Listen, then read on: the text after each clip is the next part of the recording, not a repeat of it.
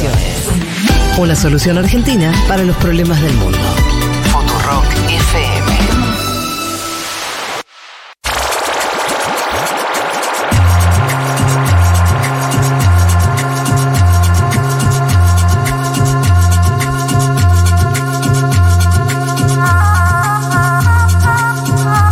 Dicho todo esto, si nos metemos ya urgente eh, en el tema de Venezuela.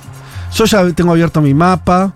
eh, tengo acá estoy recordando mm, mis este, clases de geografía cuando había que aprender que la capital de Guyana era. Georgetown. Bien. Y la capital de Surinam. Paramaribo. Eh, y después estaba eh, Guyana Francesa, cuya capital. eh, ¿Dónde está la capital? de- Oh, se me perdió. Bueno, ya la buscaremos. Esa no me la sé. Eh, bueno. Ahí estamos. Territorio en disputa. ¿Ibas a empezar por ahí o ibas a empezar por eh, este, la, la cuestión política venezolana? Yo, yo, como abrí el mapa, me metí en la disputa territorial. No, vamos a hablar de petróleo. Dale. ¿No? ¿A vos te gusta la de petróleo? El petróleo está muy cerquita. O sea, en tanto el lado venezolano como el de Guyana. Hay petróleo por todos lados. Ahí En Venezuela decir, es verdad que es por todo lado, por el norte también. tienen- Por todos lados hay petróleo. es extraño como. 160.000 kilómetros cuadrados hay en disputa entre Venezuela y Guyana. Hablan, abran sus Google Maps. Son tres cuartas partes del país Guyana, comandado por Irfan Ali. Hay intereses históricos, ahora vamos a ir a esos, pero también hay intereses muy contemporáneos porque años atrás Guyana descubrió petróleo en la plataforma marítima. Sí. ¿Se acuerdan ustedes que ahora estamos en una etapa donde encontramos petróleo en el mar, como le sucedió a Brasil con el famoso presal? ¿Y qué hizo Guyana? Le garantizó a la petrolera ExxonMobil el operativo para extraerlo. De hecho, ExxonMobil está usando unos mastodontes flotantes que son una suerte de buque, depósito y plataforma petrolera en simultáneo. Uno de ellos se llama Prosperity, mide 333 metros de largo y 60 metros de ancho. Búscalo. Y el la- dato, la, el dato lo significativo, estoy viendo, es descomunal. la economía de Guyana triplicó su Sí. PBI desde 2019. Busca, aparte de Google Maps, Sí. PBI Guyana. Sí. Y fíjate cómo en los últimos tres años, desde que comenzaron a extraer crudo de forma masiva, triplicaron su PBI. Licitando además en septiembre nuevos bloques petroleros. ¿Qué se vota hoy en Venezuela? Cinco Creo que es preguntas. el único país que además tiene en su nombre la palabra cooperativa. Porque este es la- Exacto. es una repu- la República Cooperativa de Guyana, una extrañeza importante. Sí, en su momento imag- me, me- lo había investigado un poco, tenía que ver con la construcción del país. ¿Te imaginas a Carlos Heller, presidente? Sí. No es Eh, exactamente así, no, no. pero tiene algo, tiene algo este, vinculado a, a- a- a esa historia. Pero bueno. Se votan hoy cinco preguntas en suelo venezolano. Es decir, si entienden bien ustedes, que no votan quienes viven en la Guyana Esequiba. ¿no? Claro. Este es el dato también. Una, tiene que. Las primeras son muy técnicas. Desconocer un laudo del 1899 firmado en París, porque Venezuela lo que dice es. Lo que nosotros firmamos es el acuerdo de Ginebra del 66 con los británicos, todavía no era independiente Claro. Guyana, que se comprometía que las partes busquen una solución negociada y beneficiosa para ambas, ¿no? Venezuela se ampara en eso, en el 66. Y es verdad que algo, yo se lo escuché a Chávez, tipo en el 98, hablar de, de, de esa disputa. Siempre hablaban de esa disputa, es el momento de mayor tensión, Sí, claro. ¿no? Que tiene que ver con factores internos y externos. Yo explicaba el petrolero, también internos, ¿no? Digo, Nicolás Maduro apuesta que hoy sea una votación masiva, no sé si lo va a hacer. Los primeros indicios que me llegan de Caracas es que es menor a la esperada la votación al momento en el que hacemos la columna, 13-18. ¿Qué espera? Dice, ¿sabíamos qué, qué, qué expectativa tenían de participación? No, pero digo, en general el chavismo siempre movilizó entre 5 y 8 millones de electores. La verdad que Chávez decía hay que Sí, llegar a los 10 millones, sí, nunca sí. llegaron a los 10 millones. Pero digo, en este momento, más allá de que luego hubo una migración muy grande de población, vos necesitas también que vote parte del bloque opositor, por así llamarlo. Para darle legitimidad. sí, sí, Exacto. total. De hecho, los cuatro gobernadores opositores apoyaron esta consulta. Claro. Mucha parte de los alcaldes opositores apoyaron esta consulta. Ahora, como en la elección de la Argentina entre Milei y Massa, una parte es la superestructura y otra parte es abajo. ¿Qué pasa? que vota la población, la gente de a pie eh, venezolana. La segunda pregunta, una de las segundas preguntas, tiene que ver con no darle entidad a las decisiones sobre el tema de la Corte Internacional de Justicia con sede en La Haya. Ustedes se acuerdan que La Haya se expresó días atrás en apoyo a Guyana, pero no opina de la votación esta en particular. Y esta escuchen, porque es la que genera más polvareda. Quinta pregunta de hoy. Tiene que ver con la creación del Estado número 24 para Venezuela. ¿Sí? Venezuela hoy tiene 23, 23. entidades más Caracas, Caracas. Distrito Federal Sí. se plantea que Guyana Esequiba sea el, el estado número 24 con el otorgamiento de ciudadanía y cédula de identidad venezolana para los habitantes. Mm, Pero será entusiasmante para los de Guyana convertirse en venezolanos, no, no creo. Bueno, el vicepresidente de Guyana, Barat? Yargio, le contestó a Maduro, dice, Sí. Maduro, no queremos tus tarjetas de identificación. Es inútil, la gente está huyendo de tu país. Y Estamos tiene felices. un punto. Estamos felices de ser guayaneses y vivir en nuestro país. En el medio de todo esto, el presidente de Guyana dijo: Sí, ellos suben el tono, vamos a subir el tono también nosotros. Bien. Ondeó la bandera del país, una bandera Muy linda, verde, amarilla, muy simpática negra, en sus sí. términos de colores, en la cima de la montaña Pacarampa, que está a pocos kilómetros del estado venezolano de Bolívar. Ajá. ¿Sí? Es decir, el tipo fue, Sí. y ondeó la bandera, esto es nuestro, voten lo que quieran, ¿no? Casi que Sí. obviamente en contra de la votación, pero diciendo, yo estoy acá, acá estamos nosotros. Claro. Esta gente es de Guyana. Y Nicolás Maduro salió a contestarle de la siguiente manera. No podrá ningún saboteo, ningún sabotaje del presidente títere de la ExxonMobil que está en Guyana y sus provocaciones. Las provocaciones que ha hecho, poniendo una bandera por allá, ustedes la vieron. Bueno, esa bandera que usted puso allí, presidente de Guyana, el pueblo de Venezuela se la va a responder el domingo 3 de diciembre con voto, voto, voto y más voto a su provocación, a su insolencia que ha indignado al pueblo de Venezuela. Lo esperamos en la bajadita, lo esperamos en la bajadita. Primero votar, primero votar. Que nadie nos saque del centro. Votar el domingo. Bueno, ahí, está, ¿no? El te espero en la bajadita es un término que alude básicamente a una especie de desquite futuro, ¿no? Frente a una mala jugada de alguien, bueno. Hay muchas dudas en si puede haber una escalada belicista o no, ¿no? Pues yo te estoy diciendo que quieren anexar, entre comillas, pero digo, están diciendo crear un estado número 24, darle la ciudadanía a los habitantes que allí están. ¿Cómo se instrumentaliza eso? La pregunta, ¿no? Entonces algunos analistas mm, más conservadores o críticos a Nicolás Maduro Moros dicen, che, em, ¿va a impulsar un conflicto bélico Maduro con Guyana? Eh, Diosdado Cabello, que es un hombre que siempre... O sea, la pregunta es: está, todo bien, haces el referéndum. Sí. Suponte que le va. Primero hay que ver los números, cuánta Claro. gente vota. Ah, si le va mal ya es un cachivache, pero ponele que le vaya bien. Sí. Que no sé qué significa, los términos de ella, bueno. ¿Qué más puede hacer? Porque después, o sea, el territorio no es que no hay. eh, Está hoy controlado por un Estado que reconoció internacionalmente, no es una colonia. Sí. No tiene mucho más recorrido. es como que la Argentina vote, supongámonos, soberanía sobre Malvina, que aparte la Argentina la, ¿no? siempre la detentó en términos constitucionales, pero que haya un plebiscito masivo en la Argentina y, Y- que se vote que las Malvinas son argentinas. Después eso no va a cambiar el estatus que le da No. Londres a las islas, ¿no? Claro, pero incluso Argentina tiene otras herramientas, como es una situación colonial. Sí. Puede ir a la ONU, se queja la ONU, che, acá hay una... tiene, eh, de hecho, se le complica a Gran Bretaña a veces, en términos internacionales, defender con argumentos... La ONU mismo tiene una resolución que Claro. invita a, las, a las dos Pero partes acá es otro país soberano, latinoamericano, él le puede decir títere de Exxon, pero... es- Sí. ¿No entendés? Es más difícil. Es, es más, es como un conflicto fronterizo entre dos países en la región, como existió, no sé, Ecuador y, eh, y Colombia. O como casi existe entre Venezuela y Colombia, Eh, total. ¿no? Tiene- y tiene posibilidades de escalar.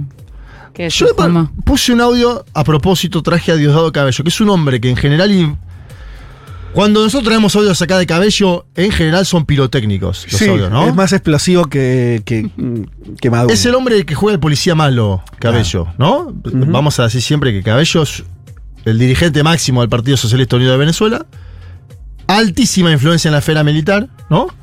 Es una especie del cogobierno de Venezuela. Podríamos decir que en Venezuela hoy Maduro es el presidente, pero Cabello estuvo siempre en un nivel muy similar, ¿no? De, de poder, de poderío. Es uno de los que corta el bacalao. Esta vez, fíjense que ustedes que Maduro dijo, "Le- te espero en la bajadita, lo prepoteó al de Guyana, Maduro, Maduro, que era más moderado en términos de lo que es la interna, ¿no? No más moderado. Escuchen a Cabello, porque él dice, nosotros, conflicto bélico, ¿no? Escuchen, Dios da Cabello. Escuché con atención a los hermanos, al pastor y al padre, hablar de la paz. ¿Por qué? Porque hay una campaña que esto es para ir a la guerra. Para ir a la guerra, ¿en verdad cree alguien que nosotros vamos a declararle la guerra a alguien? Nosotros no vamos a declararle la guerra a nadie. A nadie. Venezuela jamás ha tenido una fuerza armada de carácter ofensivo. La Fuerza Armada Nacional Bolivariana y el ejército bolivariano, el ejército libertador, fue un ejército de paz. Cuando salió de Venezuela fue a liberar otros países, no para conquistarlos. Es nuestra, nuestra esencia.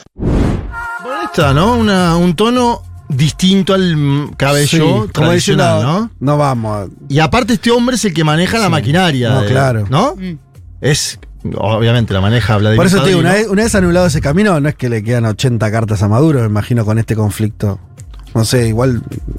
Primero hay que ver lo que pasa hoy, cuánta Claro, gente claro. vota. Después analizaremos qué, qué otras cartas tiene Maduro. Vamos a lo que pasa con la oposición a Maduro, que acá Mm. me parece que entramos en un escenario interesante, que es el siguiente. Ustedes bien conocen a María Corina Machado, Sí. la ganadora de las primarias de la plataforma unitaria, sacó 92% de los votos, hasta hoy inhabilitada por el Consejo Electoral, que además dijo que la- eh, aquella elección primaria, bueno, tuvo irregularidades, que se votó en casas, etcétera, etcétera, ¿no? Hay cuestionamientos sobre la interna opositora, donde María Corina Machado ganó de forma abrumadora. María Corina Machado es la dirigente opositora de Sí, Venezuela, sin claramente. duda, ¿no? Es la cara visible. Bueno. Y la gente la votó además. Claro. Sí, sí, esos 92 puntos sacó de esa interna donde hay Sí. discusiones sobre bla, bla, bla. María Corina Machado dice que se debía suspender esta votación de hoy. Ajá. Lo vamos a pasar porque después hay posiciones similares a ella, pero desde la izquierda venezolana, el Partido Comunista, y después diferencias en torno a otros opositores. Vamos a escuchar primero a María Corina Machado, la principal dirigente contraria a Nicolás Maduro hoy en Venezuela. el referendo sobre el Esequibo debe suspenderse. Es un error que no solo no aporta nuestros mejores argumentos a la defensa de nuestro territorio, sino que incluso nos puede perjudicar ante nuestra defensa en la Corte Internacional de Justicia. Presentemos a la Corte Internacional de Justicia una contramemoria inobjetable que demuestre los derechos de Venezuela sobre el territorio al oeste del río Esequibo. Bien, algo puntual sobre la inhabilitación de Machado porque son varias piezas en simultáneo. Esto es un ajedrez muy complicado. Préstenme atención un segundo en esto. Esto pasó esta semana. El gobierno de Noruega, Noruega es un mediador entre la oposición y el oficialismo, como también lo es México y otras naciones. Noruega anunció que el oficialismo y la oposición acordaron un procedimiento en torno a las medidas de inhabilitación. La medida de inhabilitación de cara al 2024. ¿sí? Esta semana pasó eso. Los afectados, es decir, María Corina Machado y algunos más, Capriles también, por ejemplo, si quisiera presentarse, no lo sé, Capriles se bajó de la interna de la plataforma unitaria, pero los afectados, me parece principalmente está pensado para María Corina Machado, tienen tiempo para presentar demandas entre el primero y el 15 de diciembre, es decir, ahora, estas semanas, ante el Tribunal Supremo de Justicia venezolano. ¿Sí? Ajá. Ellos para presentar demandas los, los opositores. Los inhabilitados, para decirle, desin- desinhabilitame. Inhabilitame. ¿sí? Sí, perfecto. Ahora, ahora. Esto va en dos vías. Uno, el Departamento del Tesoro de Estados Unidos levantó las sanciones al petróleo venezolano meses atrás, por seis meses, Mm. petróleo, gas y oro, bajo la condición de que se trabaje el tema de inhabilitación. Claro, claro, claro. Entonces Maduro va a tener que elegir Sí. qué quiere. Si la- o. ¿Plata o, inhabilitar? o elecciones. Bueno, el otro, la otra discusión es qué pasa si María Corina Machado no va al Tribunal eh, Supremo de Justicia en estos días. Te, te hago las dos hipótesis. ¿Qué pasa si no va? seguiría en curso la inhabilitación. Sí. Y le dirían, bueno, vos no presentaste, Sí. ¿no? Sería una argumentación del chavismo, madurismo, si Sí. vos no presentaste. Ahora, si presenta una- un amparo contra la inhabilitación y el Tribunal de Justicia le dice, Sí, no. inhabilitada, Sí. perdió dos veces María Corina Machado. Bueno, ¿por qué? Y porque quedó entrampada en el juego, le van a decir, mira, vos fuiste a otra instancia y te dijeron que no. Mm, ¿Se entiende a lo que voy? Sí. Está en un momento que está complicado. diciendo que ella recon- re- la llevaron a reconocer a- al, sistema judicial como. Si no lo hace, le van a decir no lo hiciste. Sí. Y si lo hace y pierde, bueno, otro, otro escenario sería si lo hace y le habilitan. Está bien, para mí, es el, igualmente- para mí es el más sí. complicado si lo hace, ¿no? Va- vamos a decir algo. O sea, eh, acá le- la extorsión parte del lado del gobierno. La situación extorsiva y antidemocrática. Digo, que una dirigente política eh, quede engrampada en- de las dos maneras te está mostrando que el juego está maniado. Pero estamos diciendo que el juego está trancado hace Ah. años. En Venezuela eso no hay discusión, ¿no? Desde el 2017 para acá, podríamos Sí. decir. Incluida las elecciones de 2018. Mm. Y esto lo digo clarísimo, clarito. Eh, Capriles estaba inhabilitado también. No es que hay uno. Sí, claro. Estamos discutiendo sobre varios inhabilitados. Mm. Y creo que, eh, fíjense esto que les voy a pasar ahora, porque muchas veces se habla en defensa del gobierno de Maduro, diciendo hay que defender el imperialismo. El Partido Comunista de Venezuela viene hace tiempo teniendo una posición independiente, crítica de Maduro. ¿No le intervino en el partido o Sí, quizá intervenirlo hace unos meses? intervenirlo y, y todavía hay un litigio Mm. judicial en ese punto. Oscar Figuera es un hombre fuerte del Partido Comunista de Venezuela, que obviamente se mete acá con un discurso típico del comunismo, que es la crítica al chauvinismo, ¿no? Habrás leído vos eh, libros y libros de este tema, ¿no? Y en las, en las universidades se da también mucho. Sí. Figuera dice, el gobierno convoca este, esta consulta popular en una medida chauvinista, pero alerta de un peligro para las elecciones. A ver, escuchen lo que dice Oscar Figuera, que es un hombre importante, secretario general del Partido Comunista de Venezuela. El gobierno del presidente Nicolás Maduro, en su desespero por, la cre- por el creciente rechazo popular a su gestión neoliberal y para desentenderse de las justas demandas que realizan a diario las los trabajadores venezolanos, ha recurrido a la vieja estrategia de la burguesía sobre el tema del desequilibrio. La de intentar insuflar sentimientos patrioteros y chauvinistas a buena parte de la población a través de una millonaria campaña publicitaria. Denunciamos que esa estrategia adoptada por el gobierno, con la que se pretende engañar, manipular y dominar al pueblo venezolano, haciendo creer que en nuestro país no hay problema más importante que resolver, tiene únicamente finalidades electoreras, oportunistas y reaccionarias. Incluso pudiera darse un escenario en el que como resultado del escalamiento de tensiones, el gobierno del presidente Nicolás Maduro Moros imponga un estado de excepción con el que justifique la suspensión de las elecciones presidenciales previstas para el próximo año.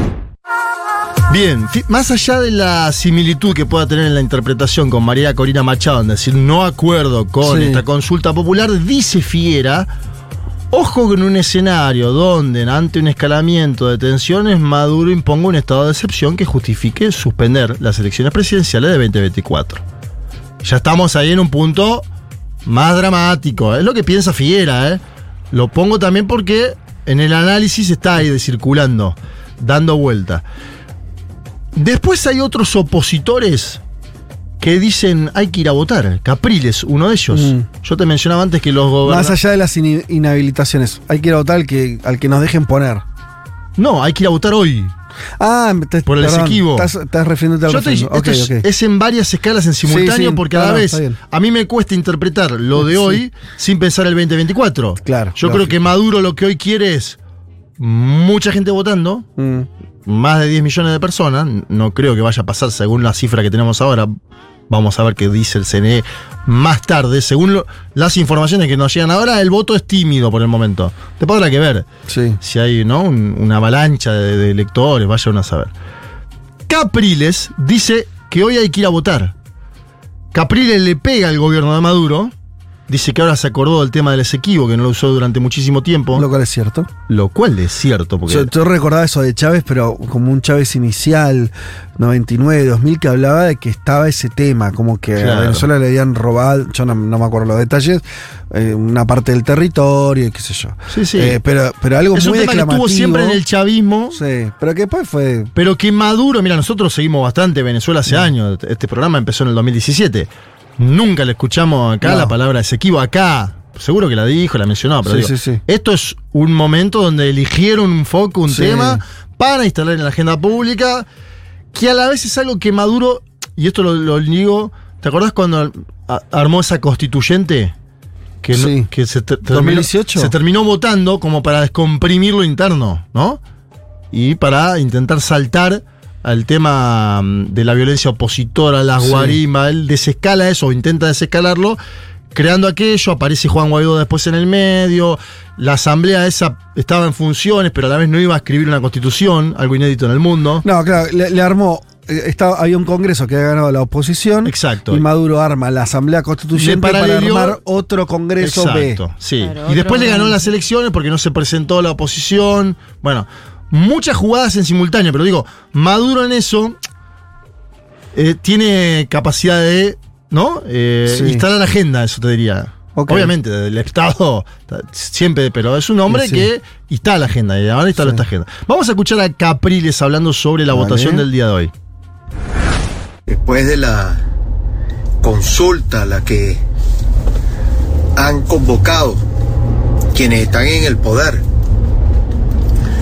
que llevan 24 años y ahora fue que se acordaron de nuestro territorio, de la soberanía. A ellos se les olvidó todo. Pero bueno, la pregunta es, ¿qué hacer? qué hacer el próximo domingo y si yo voy a votar el próximo domingo. Por supuesto que voy a votar. Es que esto no se trata de Maduro, ni se trata del PSU. Esto es un tema de los que somos venezolanos, de los que sabemos desde que, bueno, desde que tenemos uso de razón, que el Esequibo es territorio nacional. Bien, ahí pasaba. Eh, finalizo con algo de Lula, porque habló hoy Lula a la mañana sobre este tema. Sí. Y lo pongo en consideración porque si ustedes miran el mapa que les presentaba Fede antes, está Venezuela, está Guyana y abajo está Brasil.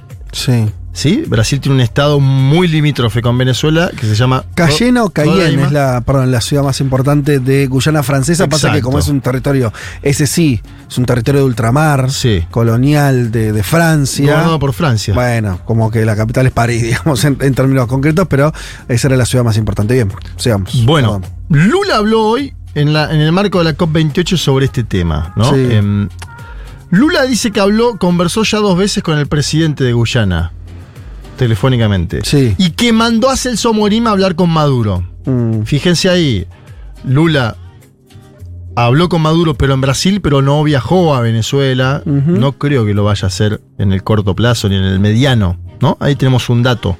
Ajá.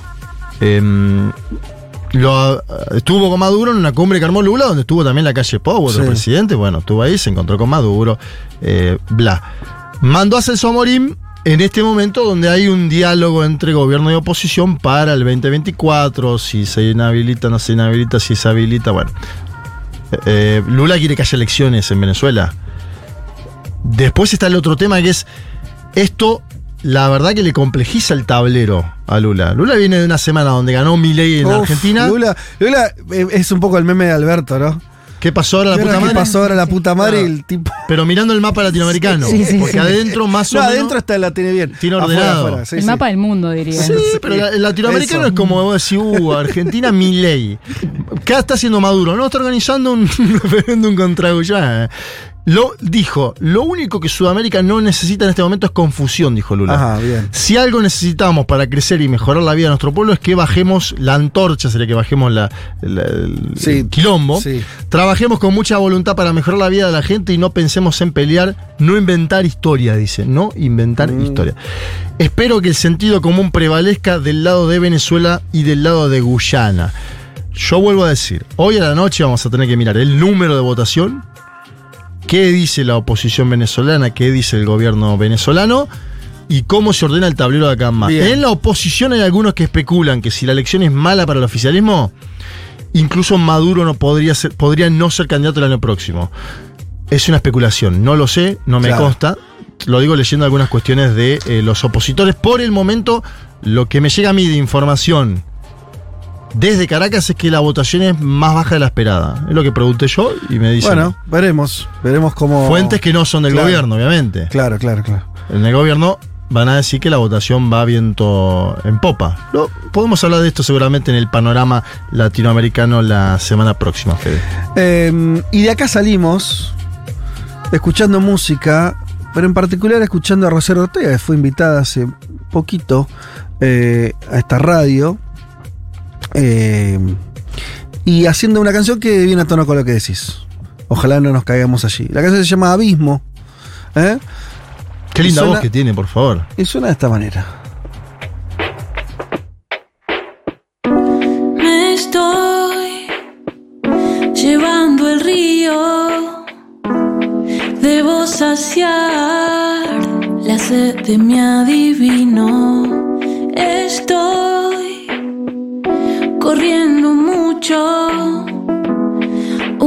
Me grita y yo nunca lo escucho.